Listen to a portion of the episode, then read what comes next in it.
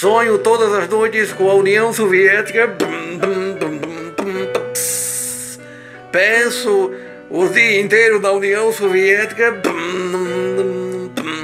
Quando vou almoçar, penso que estou almoçando União Soviética. Quando vou lanchar, penso que estou lanchando União Soviética.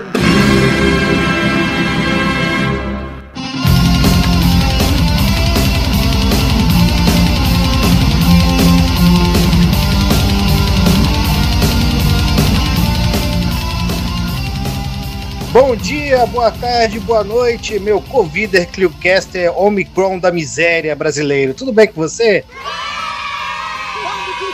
E circunciso, filho de uma meretriz desviada, filho de Belial! Show! Drogado! Eu sei que não tá tudo bem. Acertou, miserável. Nem o carnaval de rua omicrômico a gente vai poder ter, né? Hoje não! Hoje não! Mas enquanto isso, o pessoal vai poder ir em estádio de futebol, Todo torcedor do América é maluco! vai poder até ir no carnaval no sambódromo. Lá vou eu, lá vou eu. De resto, as igrejas estão tudo abertas, mas festa popular nesse Brasil tem que ser criminalizada, não é mesmo? Eu sou obrigado a falar que esse programa aqui tá uma porra. Se você acha que tá tudo ruim, tem aqui um furo de reportagem, jornalismo pastelão, jornalismo das seis da tarde, jornalismo da Atena para vocês agora, né? Você já ouviu o hino cantado pelo nosso grande Edinaldo Pereira, pai e mestre de todos? Papa Estado, capitalismo é mal. Karl Marx disse em O Capital. Eu sou comunista, faço parte do Estado. Para embalar a sua segunda-feira maravilhosa, a gente vai trazer aqui uma notícia que talvez se confirme ou não. Nós tivemos esse furo de reportagem enquanto estávamos aqui gravando. Antes da gravação, a gente até segurou para gravar, não conseguimos confirmar, mas ao que tudo indica, amanhã, quando vocês ouvirem este programa, o corpo de Olavo de Carvalho já estará apodrecendo. Repito, o corpo de Olavo Carvalho amanhã de manhã já estará apodrecendo. Onde você estiver, seja uma estrelinha lá no céu, ou seja, ardendo no inferno, um grande beijo pra você. Isso é uma notícia maravilhosa, temos que comemorar.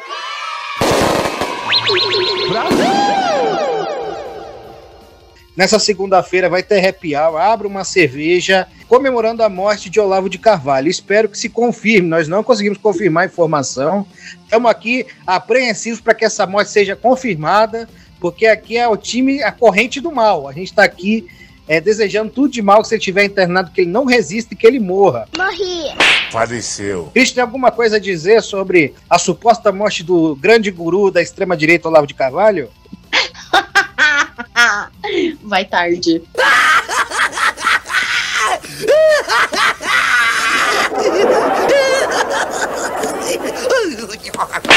Infelizmente, infelizmente, não morreu no paredão.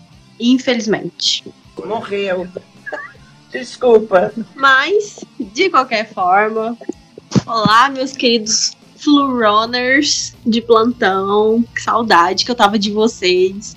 Depois de um tempinho fora aí, trabalhando igual uma filha da puta. Show! Drogado! Tô no fim do ano, voltei pra felicidade da nação. Que satisfação, aspira. Finalmente, novamente, temos essa voz aveludada da nossa grande musa, gatinha comunista do ClioCast. Editor aqui, na noite de segunda-feira. Não houve nenhum pronunciamento sobre a morte do velho, mas tudo indica que não foi dessa vez que ele foi para o saco. É, tá bom. Aí, desejando a morte com muita veemência do senhor Olavo de Carvalho, congrego, né, de vossas palavras, faço das suas palavras minhas, porque esse sujeito, esse entulho, tem que ser varrido, né, para um caixão de madeira. Glória a Deus!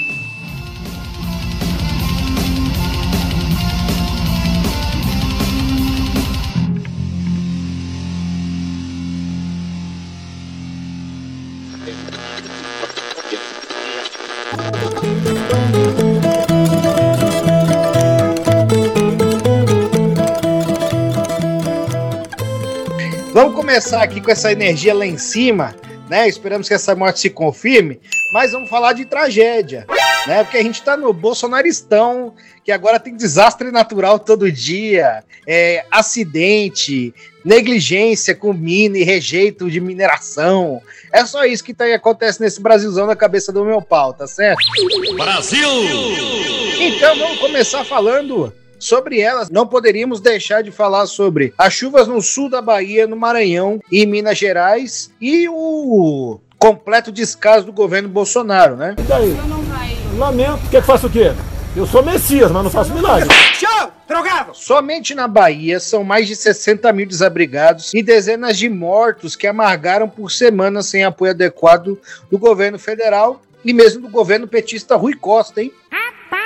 Chupa que a cana é doce, meu filho. As chuvas começaram lá por volta do dia 23 e o Bolsonaro foi se manifestar somente no dia 27 do 12, no Twitter e no Facebook.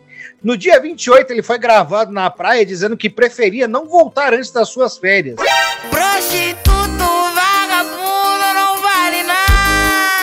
Férias essas que não foram, né, registradas. Então o Bolsonaro continua despachando da praia. Meu escritório é na praia, eu tô sempre na área, mas.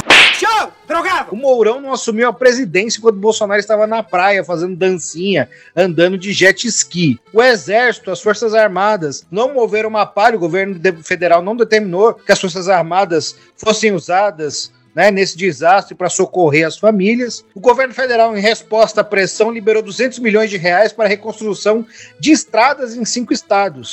Uma verba que é a troco de pinga para reconstruir as cidades que foram atingidas pelas chuvas na Bahia, principalmente, né? Então é uma verba irrisória, mesmo para reconstruir essas estradas nos cinco estados, para que essa verba foi provisionada. Lembrando que Bolsonaro so- chegou a sobrevoar o sul da Bahia por volta do dia 12 de dezembro e falou contra as medidas de combate à Covid-19. Então ele estava sobrevoando o sul da Bahia, que já estava sendo atingido por chuvas, e ele estava falando sobre lockdown, como o lockdown destruiu o país, Porra, esse cara ainda tá aí, rapaz, fazendo o quê, rapaz? Ô, injusto, filho de uma puta! né? Enfim, esse é o sujeito que usa, né, mesmo tragédias para fazer agitação é, neofascista e negacionista, né? E o governo brasileiro ainda recusou a ajuda internacional da Argentina, que mandaria equipes de especialistas em desastres naturais. Deu uma resposta mal educada, dizendo que não seria necessário esse tipo de ajuda. Hoje não!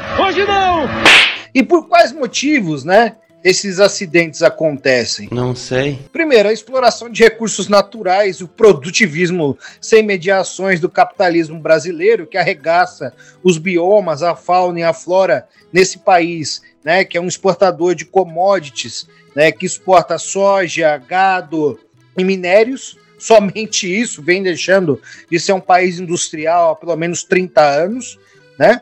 E a gente não tem mais nem e a gente não tem mais nada, a gente não tem mais um instituto que pense transição energética nesse país, né? O único instituto que fazia isso na Petrobras foi desmantelado pelo governo neofascista do Bolsonaro. Outra coisa é a inação dos governos estaduais, principalmente do governo federal. Essas tragédias estão anunciadas há meses. Desde o início do mês de dezembro se sabia que o final do mês seria um final de mês com chuvas muito fortes, acima da medida, e que poderiam causar alagamentos, desmoronamentos das barragens. E o governo federal, bem como os governos estaduais, não fizeram nada. E agora o governo federal se faz desentendido. Foda-se! Bolsonaro levou quatro dias para falar sobre essa tragédia, que virou um crime. Quatro dias é como se o povo trabalhador do sul da Bahia não existisse. Que a população majoritariamente preta, trabalhadora e pobre não existe para Bolsonaro. O sujeito não quer sair das férias dele quando acontece um desastre natural. Isso não tem precedentes, porra. Podem dizer o que for dos governos petistas, mas pelo menos nesse momento a gente via alguma mobilização. A gente via um pronunciamento, nacional. A gente via, né, presidenta Dilma, presidente Lula sobrevoando os locais, levando verbas, destinando o exército para fazer o seu papel, além de pintar meio fio e dar golpe, né, que é estar disponível nesse momento de tragédias para ter brigadas de solidariedade, levar cestas básicas. Sabe quem está fazendo isso no lugar do Estado, dos governos? do governo federal. Sabe quem está prestando socorro no lugar do exército? Não sei. São os trabalhadores organizados, a própria população, que está fazendo campanha de solidariedade com o Pix, divulgando em Instagram. É por isso que a gente não tem mais pessoas mortas. É por isso que a gente não tem as pessoas passando fome. Porque as pessoas estão se organizando para que essas pessoas sejam atendidas minimamente nas suas necessidades básicas. O PCB, o JC, os coletivos do PCB lá no sul de Minas estão lá trabalhando a todo vapor, não pararam um minuto nesse final de ano entregando cestas básicas. E estão prestando contas do que estão fazendo, entregaram 600, 700, mil cestas básicas com o dinheiro que foi arrecadado. Nós fazendo o papel do Estado, o papel dos governos.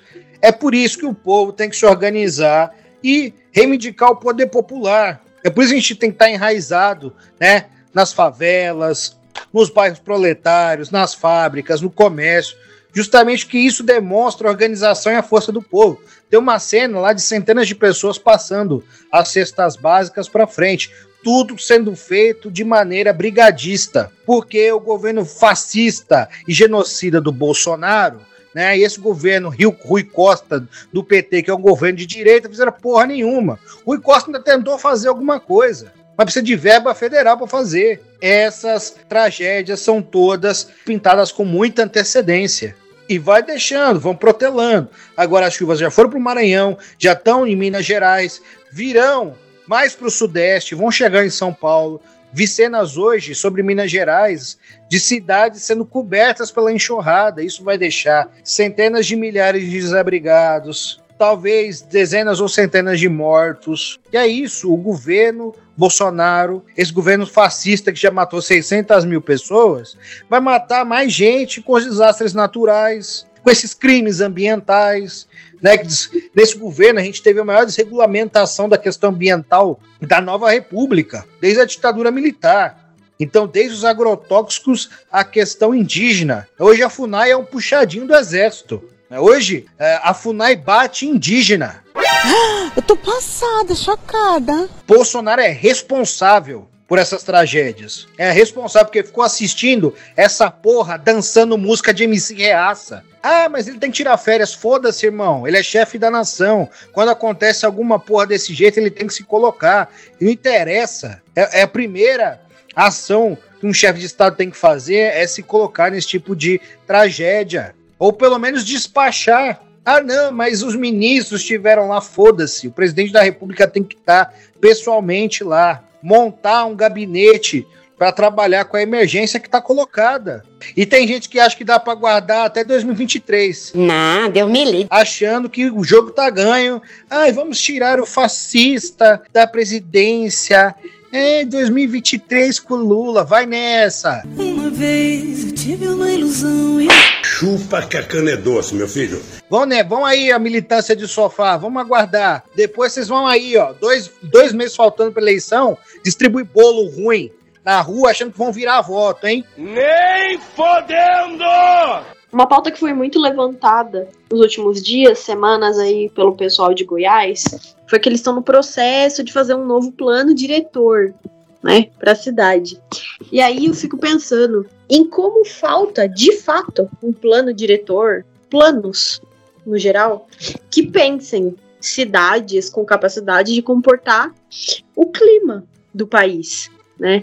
Porque não tem o foco dos planos diretores que vão falar como devem ser construídas as cidades, os municípios. Esses planos são focados no lucro das empresas, no lucro privado. Essas grandes chuvas que têm ocorrido, tanto em Minas, quanto também aí um pouco no Rio de Janeiro, Espírito Santo, Bahia, agora tá começando aí para o Nordeste. Gente, nada disso é surpresa. Nada disso é surpresa. Lá em novembro já tinha meteorologista dizendo que o tanto de umidade que estava começando a surgir naquele, naquele momento, principalmente na região centro-oeste e sudeste, é porque no ano passado, 2021, a primavera tinha começado no período certo, meados aí de outubro. Aí eu pergunto, ninguém sabia? Ninguém foi avisado? Que merda, hein? Sabia não? Perderam o, o memorando aí que chegou da Inmetro? Não sei. É, os governos, e aí, governos no plural mesmo, porque não se restringe apenas ao governo federal, a gente tem que botar aí também o dedinho, tem que falar do Zema. É muito fácil criticar o Bolsonaro esquecer que o novo tá no governo, lá de Minas Gerais. Foi tudo na base de ignorar as previsões meteorológicas básicas, simples. É o mínimo do mínimo para você gerir um município, para você gerir uma cidade, é você saber a previsão meteorológica. São previsões tão certas quanto a dos perigos das minas, das barragens, de toda a exploração que está tendo, não só em Minas Gerais, mas em outros estados também. Né? Essas previsões de perigos que são avisadas constantemente, e aí eu vou dar um, um, um, um foco especial aqui no MAB. O MAB ele vem fazendo esse trabalho social com os grupos, os municípios que são atingidos por barragens é, é um trabalho que não se restringe a Minas Gerais. Vou falar de novo. Repita. Não se restringe a Minas Gerais. Minas Gerais é só um exemplo de como isso afeta não só as comunidades, mas também a natureza, que caso ninguém saiba, pode dar uns probleminhas aí, né, no clima, dar uns probleminhas aí na vida das pessoas, na vida dos trabalhadores que estão lá nessas trabalhando nessas barragens, desses trabalhadores que têm que passar por esses lugares às vezes para ir trabalhar em outro lugar, mas ficam com medo, tem medo de passar porque sabe que a qualquer momento aquela barragem pode ceder e levar a vida inteira embora. É, e mesmo assim, o foco dos governos, não só o governo federal, é liberar essas empresas privadas, muitas das vezes estrangeiras, para poder explorar. Deixa explorar, leva todo o dinheiro que a gente tem aqui, todas as riquezas, leva lá para fora, leva lá para França, para os Estados Unidos, para o Canadá. E aí depois a gente fica aqui pensando, putz, a gente precisa de ajuda dos Estados Unidos, do Canadá, da França. Eles precisam intervir. Precisam intervir porra nenhuma. O que, que a gente precisa é de soberania. A gente precisa de soberania nacional. A gente precisa de soberania para os nossos municípios, para as nossas cidades. A gente precisa que as cidades sejam construídas para os trabalhadores, não para as empresas lucrarem, para os trabalhadores. Pau no cu das empresas pau no cu do Bolsonaro. E vai tomar no cu, bota uma dentadura no cu e ri pro caralho e vai pra puta que pariu. Eu vou fazer uma parte aqui que talvez eu, eu, eu leve uma bronca aí, eu não tô nem aí. O meu problema com o Bolsonaro não é pessoal, é político. Tanto é que eu não ligo para ele ter acabado com o horário de verão. Ah, não, aí não, aí ele extrapolou ali, mete a bala nele, mata esse danado! Só pra vocês verem, o meu problema com ele não é pessoal. Não é qualquer coisa que ele faça que eu vou implicar. Não, não, não, não, não. É político. Então, vamos superar aí essa mania de falar que ah, o Bolsonaro é louco, o Bolsonaro é um despreparado. O Bolsonaro sabe muito bem o que ele tá fazendo. É verdade. Quer dizer, às vezes não. O Bolsonaro, ele tem planos. Ele tem planos de destruição, né? Só falta a gente, né, começar a pensar para além dessa tentativa barata de convencimento das pessoas a partir dessa narrativa, né? E aí eu vou falar uma coisa que eu já falei em episódios ó, bem anteriores. Beleza, vamos focar em 2023? Da hora. Bora! Bora! Só que aí a gente tem a LOA, aí a gente tem os planos econômicos, PPA, vai aí atrás, procura aí no Google enquanto você não tá fazendo porra nenhuma, vai ouvindo aqui e vai procurando o que, que é PPA, o que, que é LOA. Não sei. Você vai ver que o plano econômico que o Lula vai ter que seguir no primeiro ano dele de mandato é o plano formulado pelo Bolsonaro. Ah, sério? Ih, rapaz. Olha só. Então, em 2023, não vai ser tudo que a gente quer. Vai ser em 2024. Aí em 2024, aí sim, Lulão das Massas, junto com Geraldo Alckmin, né? O cara que rouba merenda de criança, bate em professor. Aí sim, aí a gente vai ter soberania, Não seja leviano. né? E enquanto isso, que morram os trabalhadores, né? Enquanto isso, o trabalhador que tome no cu pra se virar com essa bagunça que foi feita, né? Então, sim, fica aí na sua casa, tuita bastante, é isso que vai fazer diferença. Não, vou perdoar, vou chegar no Twitter hoje, muito. Fica igual aquele Sims. Sabe Sims? Quando você tá jogando The Sims e tem, acho que principalmente no The Sims 3, que tem aquela opção de você virar ativista, aí você fica lá fazendo protesto dentro de casa. É isso. Isso que é você tweetando no Twitter. É essa a diferença que você vai fazer no Brasil. Nenhuma. E a gente vê em todas as áreas, de balneário, nas praias, em todos os biomas, em todos os, em todos os estados, um planejamento das cidades totalmente voltado à especulação imobiliária e aos interesses empresariais. É, é, eu não lembro em qual estado isso aconteceu, mas quase, se não me engano, foi a fábrica de cerveja abriu uma, abriu uma sucursal um local onde você tinha umas, um dos mais importantes né, sítios arqueológicos da humanidade. É esse o nível de ingerência do imperialismo através das transnacionais no país. A gente não tem nenhum controle disso. As empresas mineradoras, e aí você que acredita, né, que temos um paraíso nos países centrais do capitalismo, ah, porque a Noruega? Esses caras todos têm empresas explorando minério aqui no país. A Noruega tem uma nacional deles que explora minério na Amazônia. E aí depois eles vão lá nessas cúpulas do clima ficar apontando que os países do terceiro mundo são os maiores poluentes. Sério?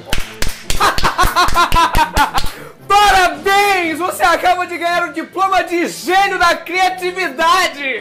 Será porque vocês mandam para os países, né, que estão aí subalternos na divisão internacional do trabalho, os países dependentes, subdesenvolvidos, coloniais, as atividades extrativistas, as piores atividades para o meio ambiente, com essa porra de que ah, nós temos que intervir para tomar, resguardar a Amazônia, não caiam nessa gretaragem, hein? Meu, meus Gretas Thunberg, né? Então, porque aqui agora tem um monte de Greta, né? Oh, meu Deus, o fenômeno ah, da- do ambientalismo. Vamos, vamos ver né, essas questões vinculadas à concretude da política econômica internacional, as relações internacionais. né? Então, esses caras ficam apontando o dedo pra gente, mas as empresas, os países dele estão poluindo aqui. Então, vocês estão preocupados com, com a Amazônia? Então, vamos tirar as empresas de vocês daqui? Ou, né, é, comecem a, a adotar a autorregulamentação. A gente não pode despejar resíduo químico em manancial,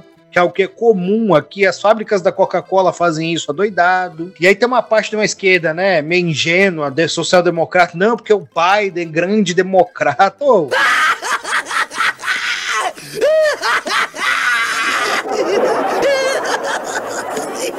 Pessoal, vamos acordar, porra. Sabe, vamos abrir o olho. Cacete. É isso. E pau no cu do Biden também.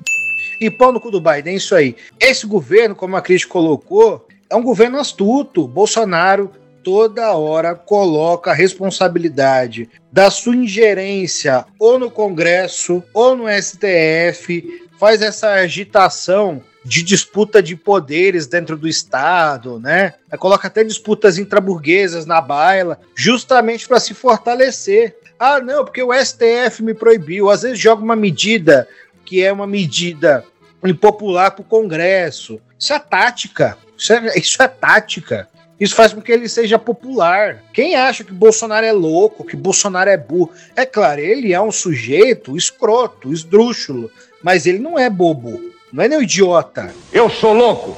Não, eu sou louco. Eu tô louco? Não, eu não tô louco.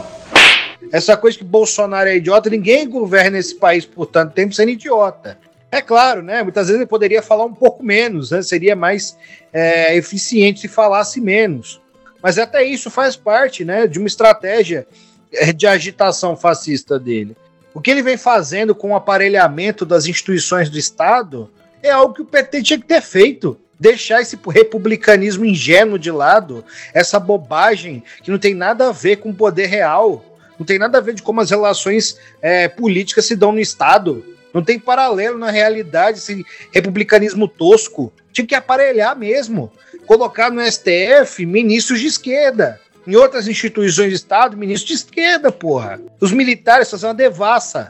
Ah, não, porque isso não é republicano. Olha aí, a republica... olha a republiqueta que isso aqui se tornou. Enfim, Bolsonaro é um criminoso. Esse crime faz parte do aprofundamento desse processo de desmonte de qualquer regulação da produção mineira, da produção industrial de maneira geral e da regulamentação ambiental. Esse fascista desgraçado, né, fingiu que o povo baiano não existe de propósito. Genocida, filho da puta. Aí fica aí com esse papinho. Engasguei com camarão. Engasguei com camarão, caralho. Vai começar já com essa baboseira da porra pra em 2022 não fazer parte de nenhum debate. Agora nas eleições não participar de nenhum debate. Já disse que não vai participar. Vai falar que tá com alguma coisa, que foi a facada. Vai ficar remoendo essa merda, entendeu? Enfim, vamos pra próxima pauta. Bora! Bora! Hora do show, porra! Ah!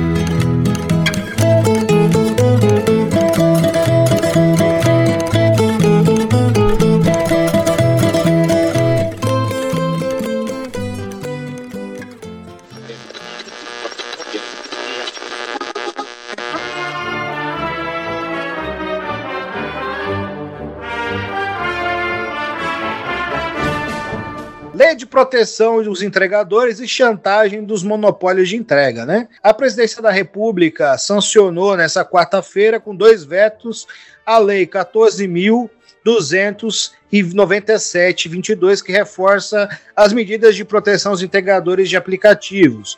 A lei tem origem no PL 1665 de 2020, de autoria do deputado Ivan Valente, do PSOL de São Paulo, e de outros novos deputados, né? Com o relatório favorável do senador Randolfo Rodrigues, do Rede, que era do PSOL, esse aí também. Por manifestação né, do Ministério da Economia, foi vetado o dispositivo que previa o fornecimento de alimentação aos, aos entregadores pelas empresas de aplicativo de entrega. Né? Segundo o posto e pilantra, o Paulo Guedes, Ministério da Economia, é, com esses programas permite a dedução do lucro tributável das empresas, ficaria caracterizada renúncia de receita, né? É, sem que se tenha havido estimativa e compensação do impacto financeiro, contrariando a lei de responsabilidade fiscal. Mano, é basicamente é foda-se os entregadores. Foda-se! Enfim, né? Em vez de mudar, né? De, de propor é, que se mudasse isso ainda lá com a base bolsonarista, obviamente isso não ia acontecer, né? É, é isso, né? Foda-se, não tem que fornecer é, comida para entregador, porque entregador, entregador tem que ser precarizado mesmo, e o trabalhador de aplicativos ele não é um trabalhador, ele é prestador de serviço, é um parceiro, é um empreendedor, né? Então é isso. Ó, o Ministério do Trabalho, né, instruiu vetos a dois dispositivos que é, atribuíam às empresas a responsabilidade de prevenir o contato físico entre entregador e recebedor da entrega. Segundo a pasta, as empresas não têm domínio sobre essa etapa do processo, não podendo assim ser responsabilizadas. É óbvio, processo de trabalho, né, as empresas não podem orientar e fiscalizar isso. Não, não, não não, não tem nada a ver com as empresas, né? O Congresso ainda vai analisar esses vetos, são vetos importantes na lei. Mas o que foi passado? Uma das medidas previstas na nova lei é a determinação de que a empresa de aplicativo de entrega contrate seguro sem franquia em benefício do, do entregador para cobrir acidentes ocorridos é, exclusivamente durante o período de retirada e entrega de produtos. Né? As empresas também devem pagar ao entregador afastado por Covid-19 uma ajuda financeira durante 15 dias, equivalente à média dos últimos é, três pagamentos mensais recebidos pelo entregador. Para comprovar a contaminação, o trabalhador tem que apresentar o resultado positivo do teste RT-PCR com laudo médico o afastando, né? A ajuda pode ser prorrogada por um período de mais 15 dias. Isso é o mínimo, é o básico. Louvar a iniciativa aí do deputado Ivan Valente e dos outros que participaram da escritura desse projeto de lei, bem como a luta dos entregadores que se fizeram serviços, então aí a gente teve greve em Mauá, a gente teve greve em todo o interior de São Paulo, né, esses tempos, e as greves continuam e vão se multiplicar, né? A categoria se fez vista, vem se organizando. E vou resumir com duas palavras. Parabéns! Porque é uma lei importante, é o mínimo o sujeito ter cobertura durante a contaminação de Covid-19 tá? e tá com um seguro sem franquia, caso aconteça algo no período de entrega, é o mínimo da proteção. Isso é o básico da proteção. E o que aconteceu no dia 7? A Uber Eats anunciou o fim das entregas em restaurantes no Brasil, dizendo que vai remodelar os serviços. Coincidência? Acho que não! Também, né, disseram que eles não conseguem competir com o iFood. Não consegue, né? Na verdade, essa é uma tática de chantagem usada para que essas medidas sejam revistas, e eles já fizeram isso em outros países. E aí você tem um monte de liberal da internet, esses merda financiado por think tank norte-americano que dizem ser intelectuais, falando: vejam que ingerência estatal faz com as empresas saindo do mercado brasileiro. Esses filhos de um corno, esses desgraçados, esses arrombados, esse bando de idiota, de mentiroso, de lixo, ficam aí na internet propagando esse monte de baboseira liberaloide, né, dizendo que, ah, meu Deus, a ingerência estatal, né, querendo que os trabalhadores de aplicativos trabalhem sem nenhum tipo de cobertura, sem nenhum tipo de proteção, né, como se fossem meros prestadores de bico, enquanto eles trabalham 14, 12 horas por dia, né, e deveriam ser vinculados de maneira empregatícia, fico aí vinculando que essa saída vai prejudicar o brasileiro. Meu amigo, sabe o que vão fazer as outras empresas? A, abarcar esse mercado que está disponível agora. Você acha que a iFood vai fazer o quê? Você acha que as outras empresas vão fazer o quê? Vão abarcar esse mercado que se abre com a saída da Uber Eats, da entregas, da entrega de comida por aplicativo. E essa merda são atravessadores, eles não produzem comida, eles não entregam nada. Eles são atravessadores. Tanto que já tem entregadores vendo aí aplicativos próprios, cooperativas, para tirar esses atravessadores. A demanda pela comida entregue vai continuar existindo. O Zap Zap tá aí, amigo. Isso não quer dizer que não possam existir aplicativos gratuitos para que se faça isso. Isso não quer dizer que não possa existir aplicativos dos entregadores para que aconteça isso. Não é impossível, não. Agora, ah, o Liberaloid está aí, meu Deus do céu, acabou, não posso mais pedir comida pelo aplicativo, vou morrer de fome, não sei cozinhar. Pô, pelo amor de Deus, cara. Ah, vá a merda! Puta que eu pariu! Vá a merda! Vamos lá. Eu gostaria primeiro de estabelecer aqui que o Uber Eats é um lixo.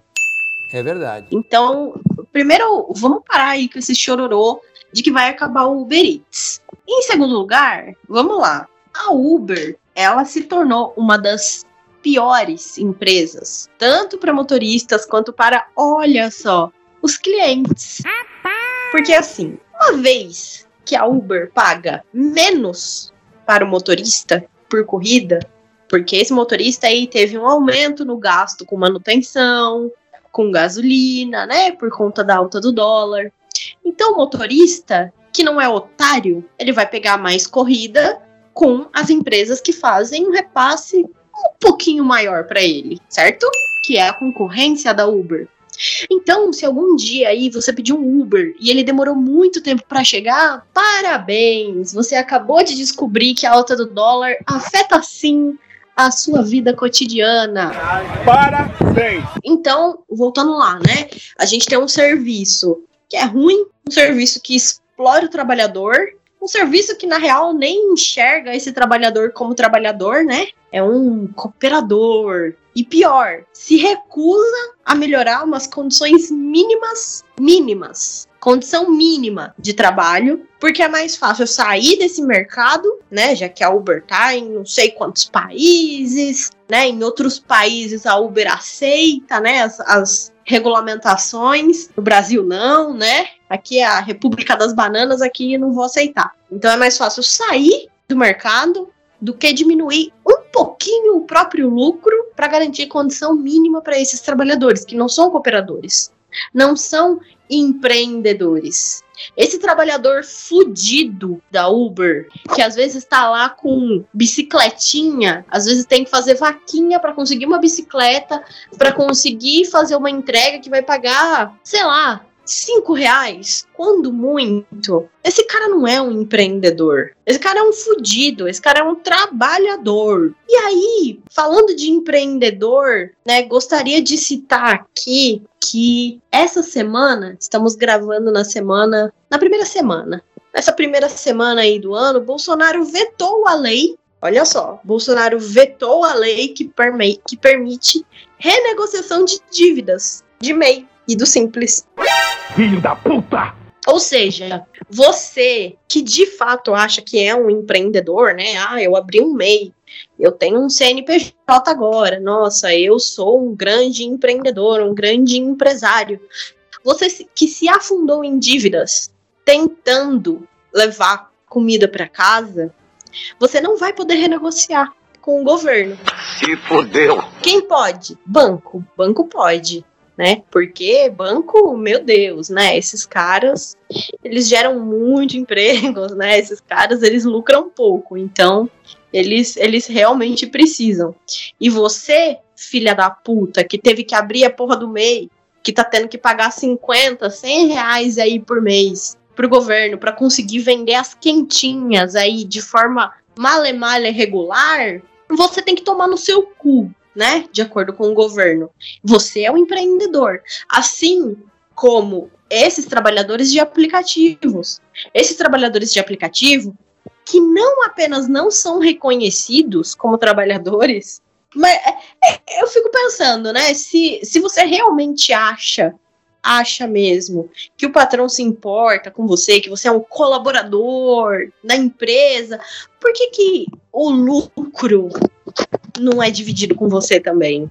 Você, você tem aí uma abertura das contas da sua empresa? Liberam para você ver quanto que a empresa lucrou? Esse lucro é dividido? Se esse lucro não é dividido, eu tenho uma notícia. Você não é burguês. Você não é capitalista. Que merda?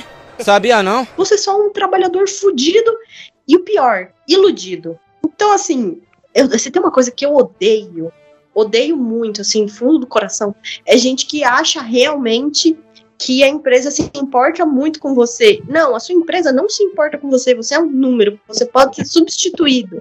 Ai, mas o meu salário é 5 mil reais. Pau no seu cu, você é um fudido, você pode ser substituído. E ainda mais com o aumento do desemprego, né? Que aí eles podem demitir você, abaixa o salário, pega o mais desesperado que aparecer. Então, o que a Uber fez saindo do mercado não foi a Uber recuando, não foi a Uber dando uma grande resposta para o presidente, até porque, né, isso não foi uma iniciativa do Bolsonaro, essa lei. Não foi. Ele foi meio que forçado a assinar isso por conta das grandes mobilizações que aconteceram nos últimos meses, né? Os últimos meses ainda, né, esfriou um pouco, mas quando a gente teve aquele movimento dos trabalhadores de aplicativos começarem, né, a fazer a reivindicação dos próprios direitos e tal, aí não tinha mais como, né? Aí não, não tinha como virar a cara. Foi para a, a pauta virou discussão e aí virou lei. Qual que é a jogada da empresa? Você acha que a Uber tá se preocupando com o mercado brasileiro? Real, assim, real. Vocês acham mesmo? Não tá, gente. Não tá. Sabe por quê? Porque a Uber tá lucrando em outros países. A Uber tá pouco se fudendo pro trabalhador, tá pouco se fudendo pro mercado brasileiro. O que eles querem é lucro. Lucro, é isso que a empresa quer, quer lucro, não quer, ai, vou fazer grandes mudanças, quero ser responsabilidade social, responsabilidade social é pau no cu deles. Aliás, no nosso, né? A gente que se foda, a gente que se vire, então vamos se virar, né? Vamos se virar. Como o Vitor falou, a gente tem aí algumas cooperativas que estão começando a ser criadas, né? Tem um, um movimentos que vêm surgindo nos últimos anos. O que a gente tem que fazer é ficar de olho nisso, né? Não dá mais. Já não dava há 100 anos atrás. Mas não dá mais pra gente ficar só aceitando que empresas determinem como que vai ou não ser o mercado e acabou. Não dá. Porque quem vai tomar no cu com isso são os trabalhadores, desde sempre. E vai continuar sendo assim se a gente deixar. Então, ou a gente faz alguma coisa, ou você se organiza, né? Porque lembrando, só começam a surgir discussões de fato sobre as condições dos trabalhadores de aplicativo quando os trabalhadores de aplicativo começaram a se organizar, começaram a fazer barulho, começaram a parar tudo. Então, ou você faz isso, ou você organiza a sua revolta em torno de algo, ou você vai continuar sendo um passivo, gado, que fica aí falando: não, mas a empresa foi muito boa para mim. Ela me deu um chocotone de Natal. Não sei se o chocotone vai pagar as contas. Né? O chocotone não paga um terço da sua conta de água, que inclusive aumentou bastante. Água, luz, tá muito difícil. Então, bora acordar, gente. Bora acordar. E foda-se a Uber. Foda-se! Era um lixo. Vai tarde. Eu vou contar um caos aqui que é muito emblemático, né? Do que veio acontecendo com esse país, é, com essa ingerência do imperialismo, né? Principalmente na área de construção civil e né, os efeitos da Lava Jato, o golpe lá de 2016, enfim, né, esse caso acho que compila bastante o, o que a gente vem colocando aqui. É um exemplo muito prático. É, esses tempos, né, cheguei mais tarde no trabalho, conta de um passeio que a gente estava, e aí eu rachei um Uber com uma colega de trabalho que mora perto da minha casa. Pegamos o Uber, ela desceu, eu continuei e comecei a conversar com o motorista. E ele me contou a história dele. Trabalhava há 30 anos, trabalhava há 30 anos numa empresa de automação, prestava serviços para as construtoras lá no Rio de Janeiro, e ele ganhava vida com isso, né? Então o sujeito tinha estudado comércio exterior, inglês, feito logística e tinha feito todos esses cursos, né, que o Senai e outros e outras escolas técnicas oferecem.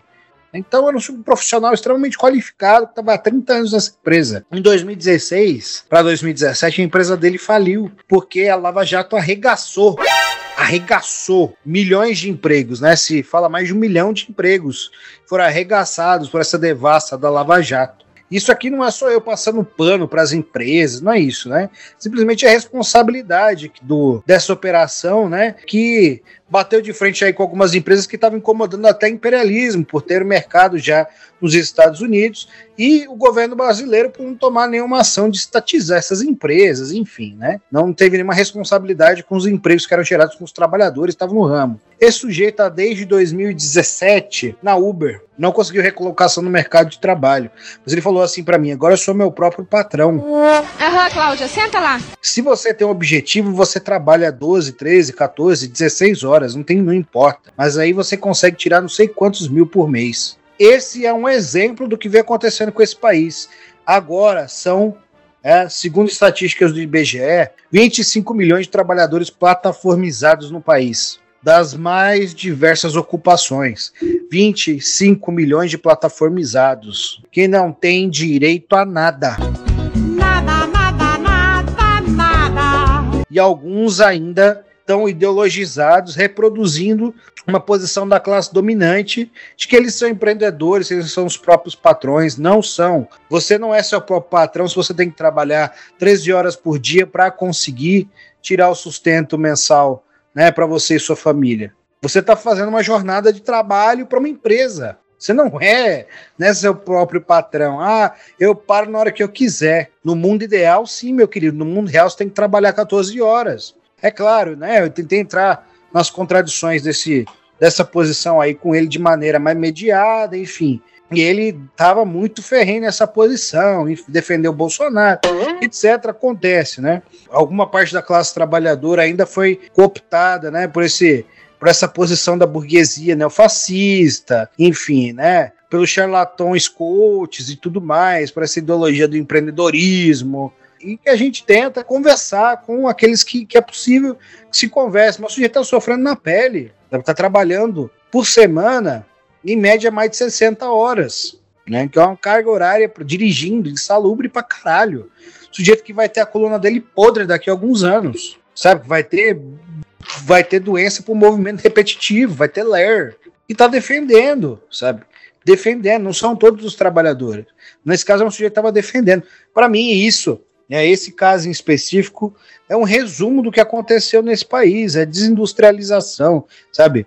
a, a, a perca total da pequena autonomia e soberania nacional que tínhamos, a destruição de qualquer indústria nacional que vem sendo cada vez mais engolida pelos monopólios internacionais, pelos monopólios financeiros. Enfim, né, saudamos aí a mobilização dos entregadores que estavam em greve alguns dias atrás em Mauá, aqui na, na Grande São Paulo, né? Que, que estiveram em greve de Jundiaí, toda a Grande São Paulo está organizando greves, né? Parando a cidade toda, então não tem entrega na cidade, né, convencendo e mesmo sujegando aqueles que querem furar greve, que tem que é isso mesmo, é pau no gato, e parando, né, dando prejuízo para Uber, dando prejuízo para essas empresas. Essas empresas só sentem no bolso. Espero também que consigam retomar os sindicatos que estão é, vinculados, né, aos motoqueiros, que são sindicatos na sua maioria dirigidos pela pelegagem. Enfim, toda a solidariedade aos entregadores, né? Não só os entregadores, todos os plataformizados e todos os super explorados desse país, que é um país aí que tem mais informais hoje do que formais no mercado de trabalho, com o CLT.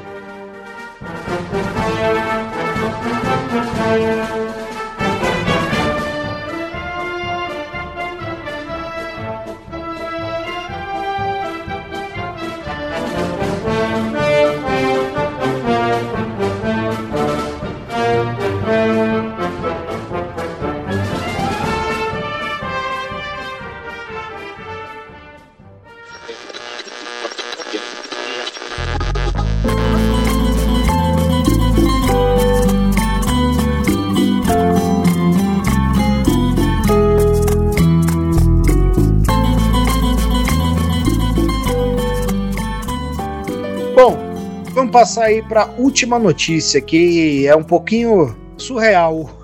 É, eu tô aqui, ainda agora eu tive que ler de novo, mas é difícil. É difícil, Brasil. Como diria o pastor vaqueiro, o pastor estancieiro, tem milhares de cabeça de gado, o Valdemiro Santiago. Eu não estou suportando mais, Brasil. Eu vou chorar. Eu não estou suportando mais. Eu estou no limite, Brasil. Reconhecimento de suspeitos por fotos tem imagens de ator americano, modelos inocentes presos. A, a técnica tem gerado críticas né, no Ceará. A Polícia Civil justificou e nota que o reconhecimento fotográfico é apenas uma das etapas que levam ao indiciamento do acusado. Então tinha uma foto no meio desse banco de fotos do Michael B. Jordan. Que coisa absurda. Isso mesmo, do Creed. Tinha uma foto do Creed. Tinha uma foto do Killmonger para reconhecer pessoas numa delegacia da Polícia Civil no Ceará. E a polícia está justificando isso. Cara, é, é impressionante. Impressionante. Tem ainda no meio no meio dessas fotos inocentes. Então, se você é um inocente, né, que foi um dia suspeito de algo, mas nada foi provado, sua foto continua lá.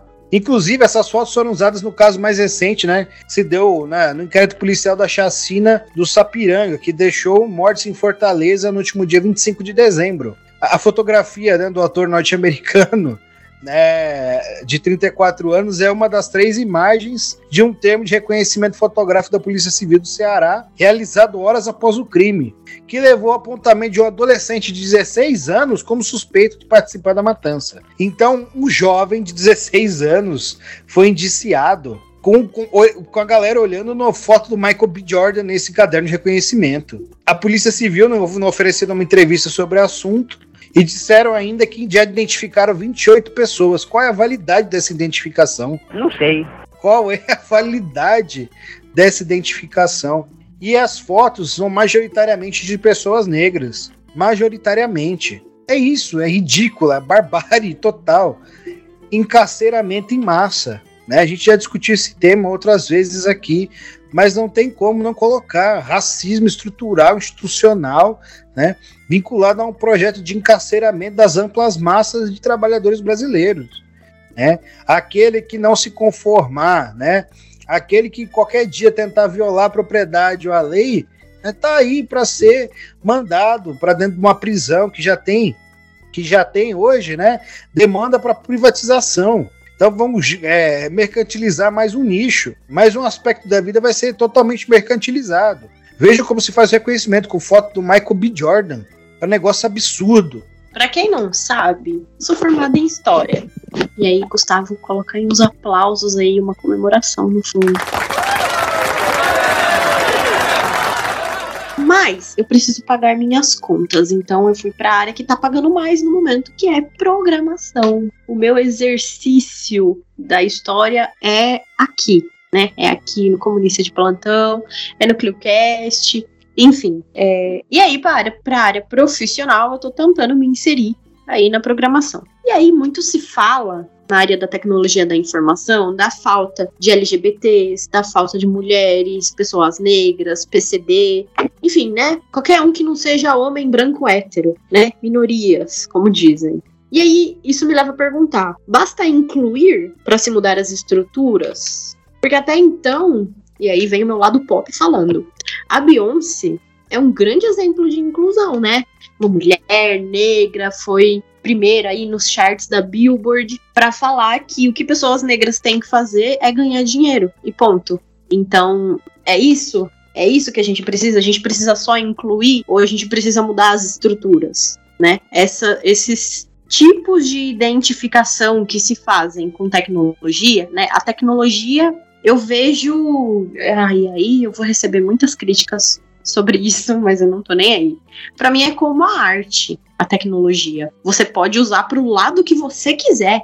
Você pode usar a tecnologia tanto para ajudar na emancipação, quanto usar essa tecnologia para ajudar na opressão. E eu só consigo ver esse caso assim. E assim, é, me pega meio num. Me dá um baque assim um pouco estranho, porque eu tô nessa fase assim na minha vida que eu tô tentando fazer essa mudança de carreira. E aí eu tô entrando numa área que assim, eu não conheço, eu não, eu não tô inteirada, sabe? A galera fala de ai, porque mudar o mindset, papapá, e assim, é, não é a minha praia isso, eu não tenho paciência para esse tipo de pessoa, eu não tenho paciência para esse tipo de conversa, mas eu sinto que é uma coisa que eu conseguiria fazer e que eu preciso para minha vida. E aí eu vejo isso, e aí eu vejo como são tratadas as, as entre muitas aspas, né, minorias, como são tratados os grupos que não são homens héteros brancos,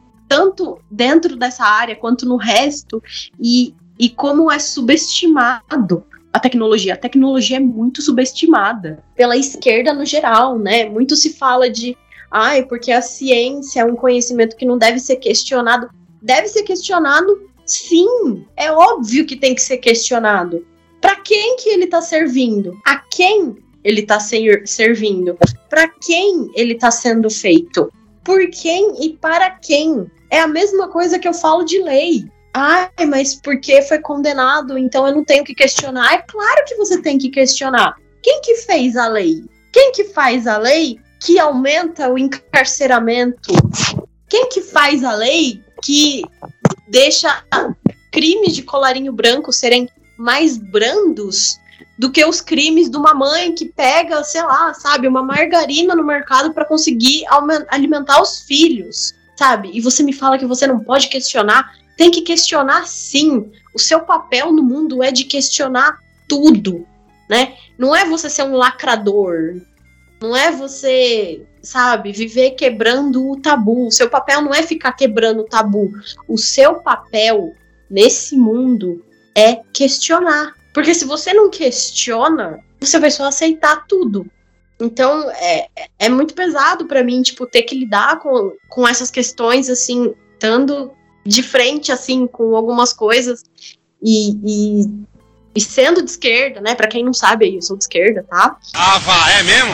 E vendo que os nossos próprios pares às vezes subestimam o poder que tem a tecnologia. Então, a gente não tem que pensar em ah, mas tem que incluir mulheres e LGBTs e pessoas negras e PCDs na área da tecnologia. Não, a gente não tem que incluir. A gente tem que mudar o mindset. O mindset que é determinado pelas empresas, que é determinado por essas empresas que fala: ah, não, a gente gosta de incluir, mas aí você vê uma foto de todo o time do Nubank e tem duas pessoas negras, sabe? Não, mas eles são inclusivos, eles colocaram até duas pessoas negras, olha isso, quanta coisa, sabe? Então, é, vai muito para além de incluir, é, é revolucionar mesmo, é mudar, é a gente pensar em como a tecnologia tem que ser usada, tem que ser feita, não só para, mas pelos trabalhadores. E, enfim, né? Como o Vitor já disse, é só mais uma forma de, de bem visível como que funciona o racismo estrutural. E, é, enfim, é foda. Eu vou encerrar por aqui. Não, e é óbvio, né? A gente defende que as pessoas consigam ter acesso às mercadorias e mesmo vender sua mão de obra no mercado de trabalho, enquanto a gente não tem uma revolução socialista. Não é isso que está colocado. Mas de que essas ações têm um limite muito bem colocado, um limite muito visível estabelecido que não vão conseguir superar as contradições que estão postas aí para as massas dos trabalhadores brasileiros que são né, necessariamente negros e negras. E mesmo falando das outras minorias sociais. É óbvio que, né, pô, maior participação no mercado de trabalho e etc. O mesmo está representado no mercado, né, ter mercadorias voltadas a você, é, já é um pequeno avanço. Mas a própria lógica do capitalismo faz com que tudo se transforme em mercadoria e que essas ações sejam esvaziadas de conteúdo político ou de conteúdo político transformador, né? Então você tenta acomodar o sistema, vai fazer com que essas pautas se acomodem ao sistema, né? Como já fizeram no passado nos Estados Unidos. A gente tem um mercado de consumo voltado a negros e negras nos Estados Unidos há muito tempo. Né? E as relações étnico-raciais nos Estados Unidos não mudaram substancialmente. Em relação às leis, o que, qual é o papel da polícia militar e dos órgãos repressivos nesse país? Atuarem enquanto uma força contra-revolucionária permanente. Porque nesse país hoje, massas e massas de pessoas passando fome, que aqueles que não estão na miséria absoluta estão na pobreza, vivendo com o mínimo possível, ou menos que isso, respondendo de maneira muito ruim às suas necessidades mais básicas. E essa franja marginal, o Clóvis Moura coloca isso, né? Tem pouquíssima aderência ao sistema. Então é por isso que se usa numa delegacia um livro com fotos do Michael B. Jordan e de vários negros e negras que estão lá, muitos deles nem foram acusados de nada. Esse é o papel das forças repressivas no país. É dizer, olha, aceite a sua miséria, porque caso contrário você vai entrar numa sala com 60 pessoas e vai comer comida estragada. É melhor ter um emprego pagando 900 reais mil reais e viver uma vida miserável do que estar tá dentro de uma cadeia. Ah, e a gente sabe, né, que não dá para prender todo mundo, então a gente vai te sentar o cacete, né, para você sentar, sentir medo mesmo, ser intimidado. Então é por isso que a polícia faz isso nos bairros proletários. Não há outra explicação.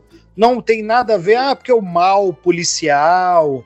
Não, a gente até sauda as iniciativas como os policiais antifascistas que entendem, né, qual é o papel da polícia, enfim, né?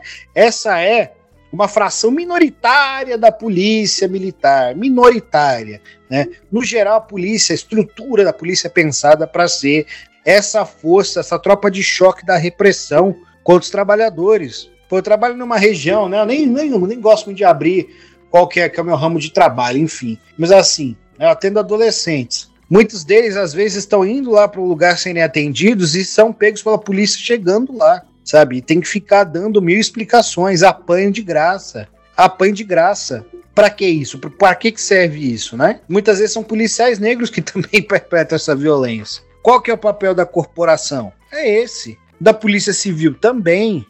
Qual que é o papel da estrutura jurídica burguesa? É esse. Quem aí já leu um pouco mais de atenção, né? A, a teoria crítica do direito, né, Pachucanes e outros, entende o direito como derivado, né, uma forma social derivada da forma mercadoria, que tem que ter um arcabouço de normas e regras para sujegar o trabalho, o trabalhador, a força de trabalho, reprimir aqueles que não se colocam nesse campo, né, reprimir a franja marginal, reprimir aqueles que não estarão dentro do mercado de trabalho por conta do, por conta do desemprego estrutural do capitalismo e normalizar né, as relações entre patrões e empregados como, como relações equânimes.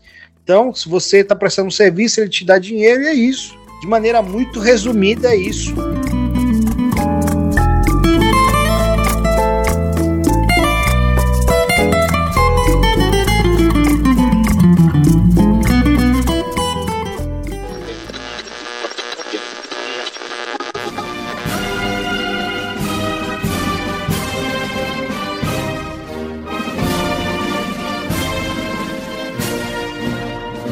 Bom, acho que a gente já falou demais. Já falamos muito hoje, então vamos aí para os nossos finalmente. Vou aqui fazer aquele meu apelo de sempre, o jabazinho. Nós temos algumas maneiras aí de você nos financiar se você gosta da Crio Podcasts e desse podcast aqui que, que vos fala, né? Então, se você gosta da gente, o que você vai fazer? Você vai lá no nosso Catarse, né? Vai estar todos esses links montados na nossa descrição. Vai lá no nosso Catarse, vai escolher uma faixa de financiamento para nos financiar. Você vai no nosso Pix, vai fazer um Pix, que é o Pix é o novo Manda Nudes, né? Manda Pix é o novo Manda Nudes. Também tem o nosso PicPay. Nós temos a loja Vandal, né? Com camisetas aí que o nosso grande Gustavo, editor desse podcast, né? Eu! Fez lá camisetas muito bonitas. E nós temos alguns programas, né? Nós temos o Comunista de Plantão, né? Que vai discutir, onde a gente discute política nacional, internacional, conjuntura nacional, através de uma perspectiva marxista. Nós temos o Ficha da Luta, onde a Van vai trazer uma ficha sobre, geralmente, livros ligados à teoria feminista classista e outros feminismos. Uh, nós temos também o Resenha Relâmpago, que é um podcast de resenha literária da Vanessa Espinosa também. Nós temos o Museando, que é o nosso podcast sobre cultura e museologia, enfim, né, que tem muitos episódios gravados com maiores unidades da museologia nesse país, enfim, da cultura também. Temos o nosso Medievalíssimo, onde o Brunão entrevista, né? Vários e vários acadêmicos, intelectuais, é, pessoas que divulgam conhecimento sobre Idade Média, que é um podcast super bem avaliado, então vão lá ouvir. Temos também nosso grupo no Telegram, se vocês quiserem entrar, tem um link lá do grupo do Telegram, vocês entram, para terem contato diretamente com a gente, para ouvirem as bostas que eu falo lá e divulgarem para o mundo para eu ser cancelado.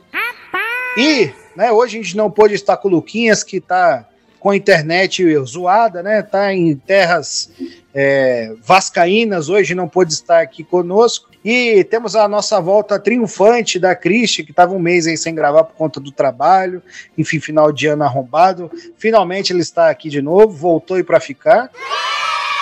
E diga-se de passagem. Tem algum recadinho final aí, Cristi?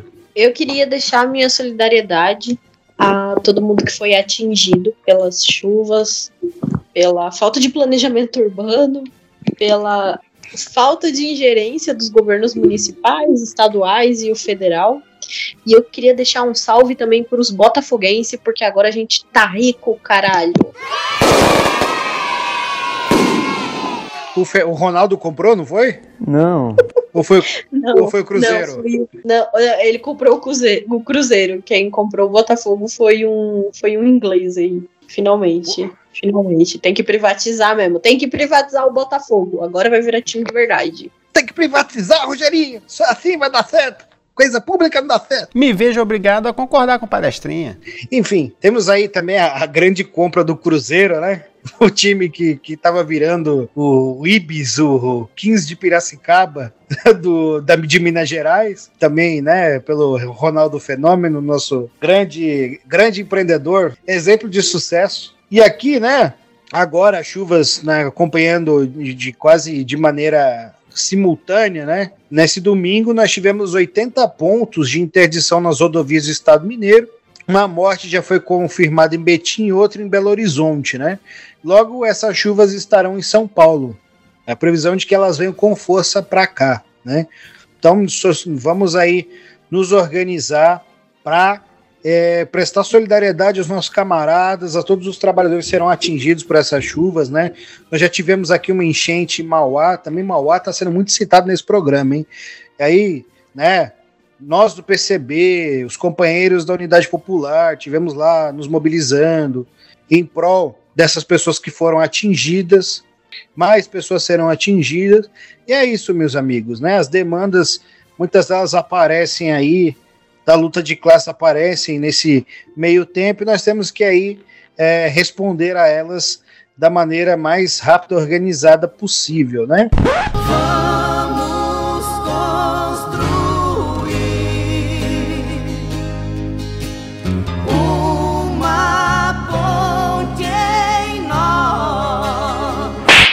E lembrando a nossa grande figura, o nosso grande mestre, o nosso mentor, o nosso Brainiac, o nosso Deus, a nossa consciência superior e avançada, a nossa Matrix, né? Brunão, É vida que segue. Falou, pessoal. Até a próxima.